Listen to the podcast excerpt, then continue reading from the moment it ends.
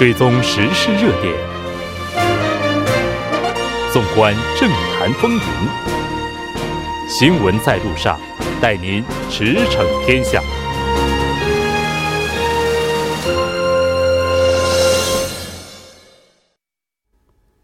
了解最新热点焦点，锁定调频一零点三新闻在路上。在接下来的半个小时，将为您带来此时此刻主要新闻聚焦分析以及百家谈。广告过后马上回来。您的参与，我们的动力。参与我们的节目，您可以通过手机短信的方式发送短信至井号幺零幺三，每条短信收取五十韩元的通信费用。您也可以登录我们的官网。Tbs 点首尔点 kr 收听更多回放。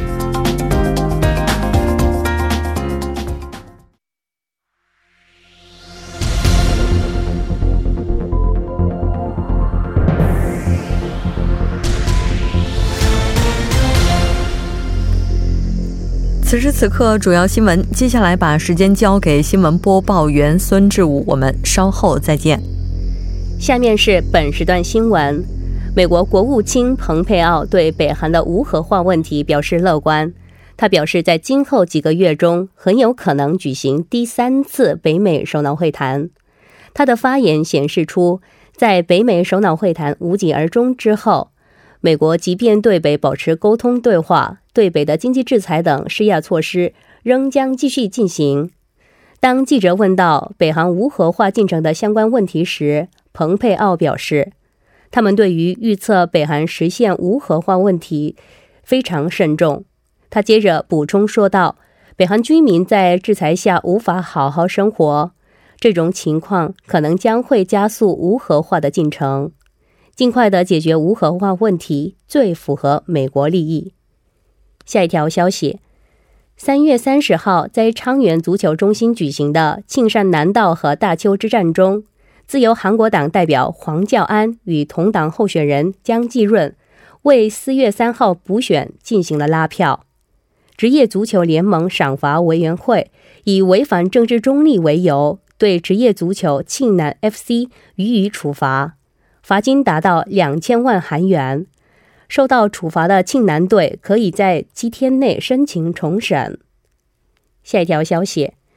女性家族部孩子照料服务中心的派遣保姆对十四个月大的婴儿进行了三个月的虐待事实被曝光，被害儿童的父母公开了虐待视频，并在青瓦台的国民请愿平台上要求对其进行严厉的处罚，以及防止此类案件再次发生。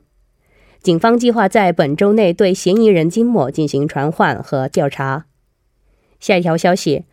保健福利部日前为自闭性残疾人的福利做出贡献的社会福利师和相关机构的工作人员等，对六人进行了颁奖。保健福利部次官在纪念仪式上表示，希望社会能够给予关心和理解，使自闭人能够在社会中融洽相处。以上是今天新闻的所有内容。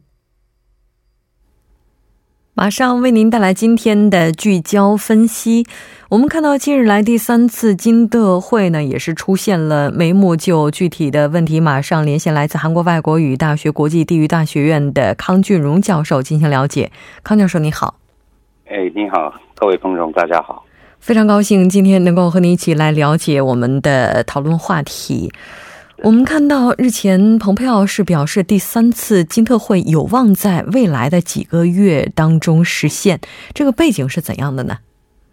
我是这么个想啊，因为蓬佩奥他自己认为啊，第二次美美这个高峰会谈无疾而终以后呢，往后协商的主导权可能已在美国手中，他自己这么个想。所以，一方面这个坚持不放弃对北韩的这个协商动力。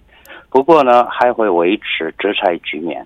那整个这个他的讲话中，我们可以看出，他表现出的是一种这个对北韩协商抱有这个充满信心的一些心态。嗯，那跟您讲的一样啊，这这里面应该有个他的背景。他自己认为啊，后来会谈这个。证明了两件事了。第一个就是北韩确定还没有这个决定契合，那金正恩还没决定他自己愿意契合。还有第二个就是过去对北韩的制裁啊，显然有效果，所以那个维持制裁可能会这个推动北韩契合。所以蓬佩奥的这这一次谈话呀，应该是给北韩那个一种施加压力的样子。那现在需要的是北韩怎么看待，那个怎么回应这个蓬佩奥的这些这个话，那这是一个关键问题。嗯，是的，这。我们看到，这个虽然说第二次金特会谈判是破裂了，但双方之间这个接触是在不断进行着的。近日来提到第三次金特会，应该说双方对于后续的谈判都还是有意愿的。但美国这个对北的态度似乎有一些反复无常。是的，是的，我刚刚讲的一样啊。那因为这个，我们特朗普上台之后对北韩的政策那个。呃，分析的话呢，可我们可以会这个发现，特朗普对北韩的政策有他自己的一种模式。嗯，他原来提出的是完全那个一下一下子北韩集合。嗯，但是后来他这个协商过程当中啊，改变主意啊，采取两种两个一种阶段性的这个无核化政策。那我为什么这么个分析啊？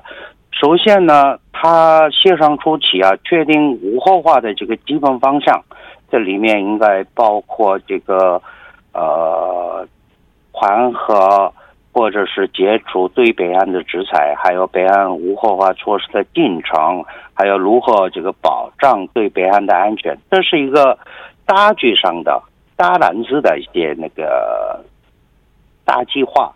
然后呢？以这个为前提，北韩无核化方向一旦确定的话呢，可进行阶段性或者是这个北韩主张的这个同步性的无核化进程。当然，这里面包括这个美国要求北韩要提这个让北韩提出无核化时间表，提出申报现在融合的情况。那以往的核武器到底有多少那个煤？还有这个核设施的情况怎么样？还有北岸存在的核物质如何？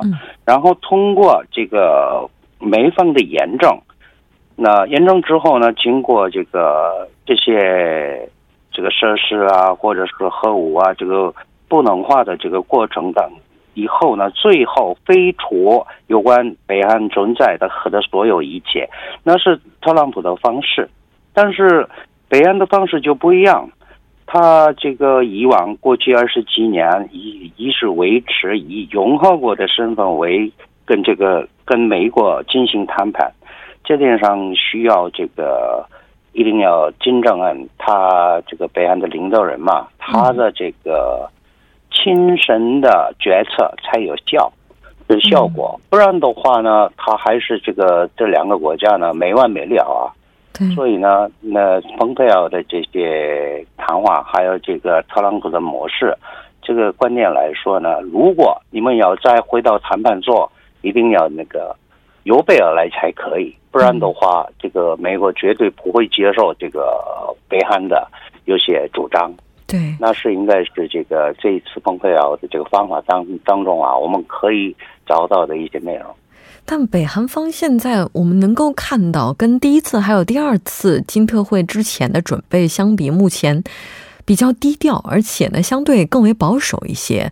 美国方面一方面释放出接下来希望进行谈判的信号，但另外一方面，我们也可以解读为，他似乎是在从侧面对北韩进行施压。因为我们看到今天呢，有这个外媒报道呢，是表示美国政府正在讨论，就是切断伊朗对这个什么呀，就是切切切断伊朗这边原油出口的一些。管道正在讨论当中，所以看到这个情况的话，其实，那他释放的这个善意，对于北韩来讲，是不是也有可能会不敢去接呢？嗯，那当然应该是这样子，因为那个首先呢，那个金正恩来说，特朗普他有一些对北韩的政策跟过去的这个政政权不一样，那。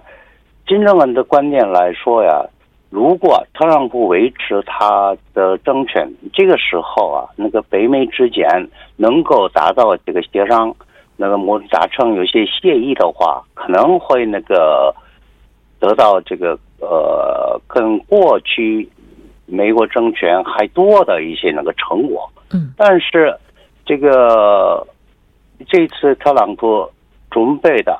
跟那个北岸的想法完全不一样。特朗普是一个先大致的方向一致的话，嗯，还可以那个阶段性，还有这个同步性的这个交换那个北韩的要求。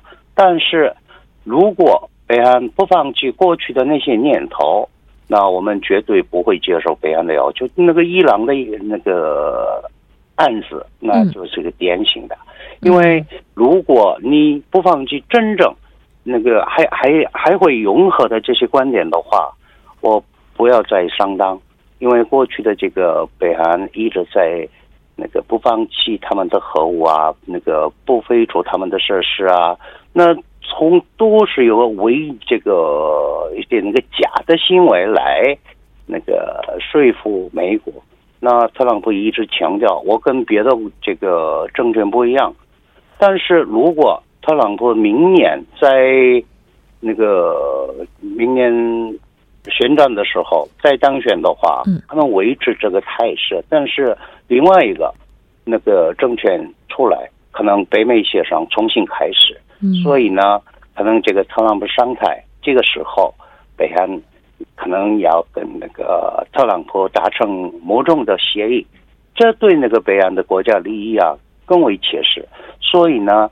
那现在那个北岸正在考虑，正在那个准备如何回应，所以呢，那个崔山基啊，或者是有些那个言论报道对北岸的对美国那个坚持比较强硬态度，但是金正恩呐，还有这些比较那个高高层的人，对北岸这个美国的这一些指责或者是这个批评批判，嗯，那个那个极少。所以呢，从这一点上啊，那他可能还会那个摸索，往后我们那个怎么跟美国这个对应、回应、应应这些问题上啊，那正在那个准备阶段，我是这么想。如果说最开始特朗普总统上任之后，在对北政策方面还存在着一些疑惑，或者是存在着一些犹豫的话，我们能够看到目前在高层似乎是。达成了某种共识，而这个共识的话，也是到目前为止北韩和美国之间谈判陷入僵局的一个比较重要的原因。那我们看到，美国他也是希望能够通过协商谈判来解决这个问题，包括美国的对北政策特别代表比根前一段时间也是出访了。当然，我们没有看到官方的一些正面的、非常明确的回应哈，但是外媒呢是表示访问了中国，包括俄罗斯。那就这方。方面的话，不知道教授您会有怎样的一个解读呢？那现在那个北洋还没那个做政策决定，嗯，那因为他一直是这个，如果呀，从那个北韩的立场来说，如果北韩真正这个没有核武的北韩有这个美国那么价值吗？那因为他非常非常担心这个利比亚这个气候的模式啊，那个利比亚他放。契合之后，那个卡塔皮的这个命运呢，他就会后来会被杀了，那个整个国家就垮台了。那所以从这个观点来说，北安不可能一下子放弃。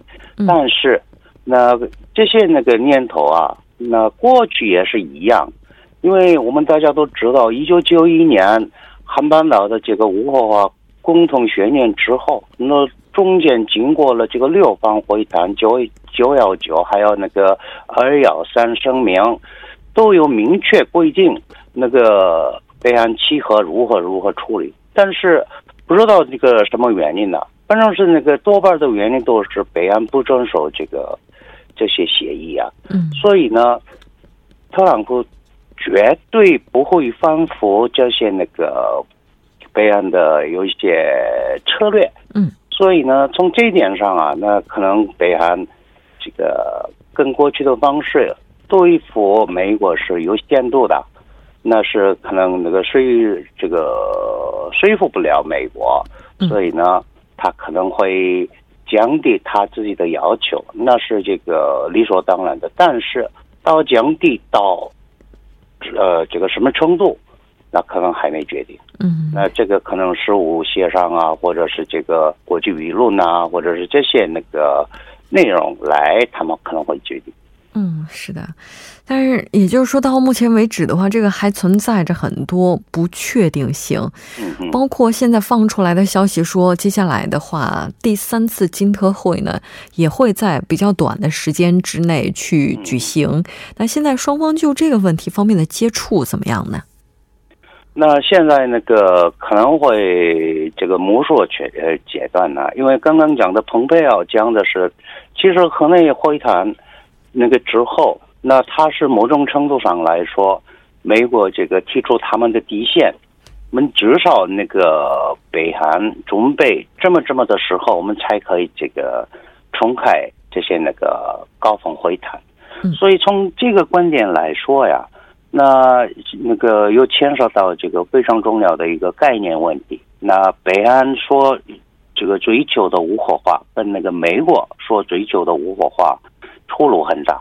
大家都知道，这个北安强调的这个朝鲜半岛无核化，那是地区性的概念，它自然而然联系到驻韩美军撤军问题，这个美国不太能够接受。而且，美国强调的是这个。真正的无核化，那无核化这这个初期措施如何？然后那个时间表如何？如果没申报这些那个东西，美国绝对不能相信这个北岸，因为现在那个美国跟北岸之间呢，可能有这个对信任、信任、信赖问题有受到冲击，所以先恢复这些那个信任、信赖问题，那是这个往后重开第三次北美高峰会谈的一个。大关键的是，嗯，在第二次金特会之前，韩媒应该说各方的预测还是比较乐观的，就是说不管怎么样，嗯、呃，双方也都会有一些收获哈，但是最终是没有签署河内宣言，然后等于是就是在没有没有任何成果的情况之下就结束了这次谈判，所以第三次金特会的话出现同样情况的可能性，我们目前是不是也不能排除？嗯，但是那个如果那个双方都没准备好的话呢，可能这个第三波的这些北美会谈、高峰会谈是可能是这个召不开的。嗯，因为如果特朗普的这个观点来说，我们已经那个提出了我们的底线，你不接受这个第三第三次高峰会谈，那对美国有什么好处啊？而且这个特朗普。他是这一次这个破裂这个会谈之后，那有些人批评说，特朗普的外交政策的这个一大失败。但是美国朝野某种程度上来说呢，还是那个受欢迎。嗯，因为那个特朗普如果这个无火化，那个明年的这个核设施跟这个我。缓和经济制裁交换的话，他可他可能那个往后的事情是更难处理。嗯，所以呢，那个从这一点上啊，美国民主党也好，共和党也好，那个反正是他您不做签，不做这个签订，还是那个应该比那个错做的签订好。嗯，那所以呢，那个特朗普某种程度上来有信心，而且。他是那个明年大选是这个十月份开始，那就那个还需要时间，所以现在那个美国不急，但是金正恩很急，因为那个他是这个受经济的影响，直接影响到这个民生经济，那北韩社会的重要，那搞不好这个那个不一定很稳呐。那如果这种观点来说呢，那就那个。美国不急，中这个北韩比较着急的情况之下，可能会北韩那要求他他自这个减少他自己的这个要求底线，嗯，然后跟那个会谈判说，那是美国正在想要的东西。所以呢，从这个呃这种观点来，双方那个事务协商啊，或者是这个。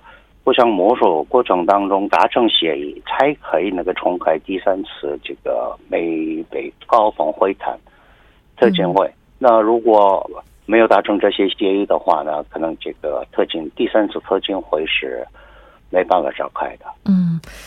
没有办法召开，而且召开的话，如果特朗普总统没有办法给出国内一个非常合理的交代，那考虑到明年的大选的话，可能第三次依然会无果而归，完全不能排除。所以就目前这个情况来看的话，应该说各方可能真的是需要去做一个决断，而这个决断非常重要的前提就是互相信任。所以这个问题有的时候说着说着，可能就会回归到一个最基本的原点。是的，是的，嗯。再次感谢康教授给我们带来今天的这一期连线，那下期再见。呃，再见。接下来关注一下这一时段的路况、交通以及气象信息。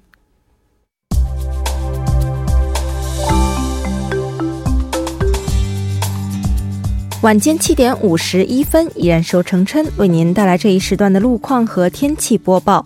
继续来关注目前时段首尔市的实时路况。首先是在盆塘水西路清潭大桥方向。滩川一桥至清潭大桥这一路段，目前呢，在该路段的三车道上发生了一起交通事故。受事故影响，相同方向的路段目前从福井交叉口开始拥堵严重。那相反方向的拥堵路段，目前呢，主要是集中在青潭大桥由北向南方向。请来往的车主们参考相应路段，小心驾驶。好，最后我们再来看一下城市天气预报：首尔晴，西风三级，二度到十四度。好的，以上就是今天这一时段的天气与路况信息。祝您一路顺畅，平安回家。我们明天见。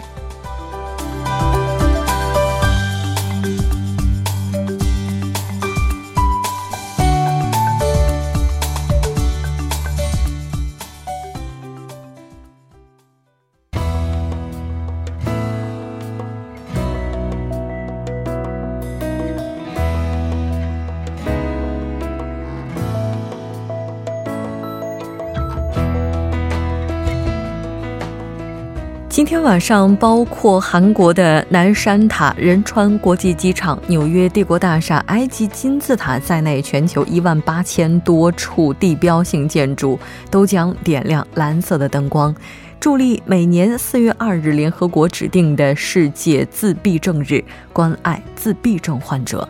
对此呢，大家有什么看法？我们来听一听。大家好，我是中央大学国际学院的研究生，叫金一浪。其实我在看新闻之前，根本不知道今天是联合国设立的世界自闭症关注日，所以我希望通过宣传，让更多人认识到这一纪念日，并多多关心一下自闭症患者。虽然现在人们对待残疾人的态度比过去有了很大的改善。但是我坐地铁的时候，经常发现，仍然有很多人看到自闭症患者的时候会感到害怕，甚至也会认为他们是潜在的罪犯。所以，我希望通过世界自闭症关注日，能够引起大家对自闭症患者的关注和理解，并改善人们对自闭症患者的看法。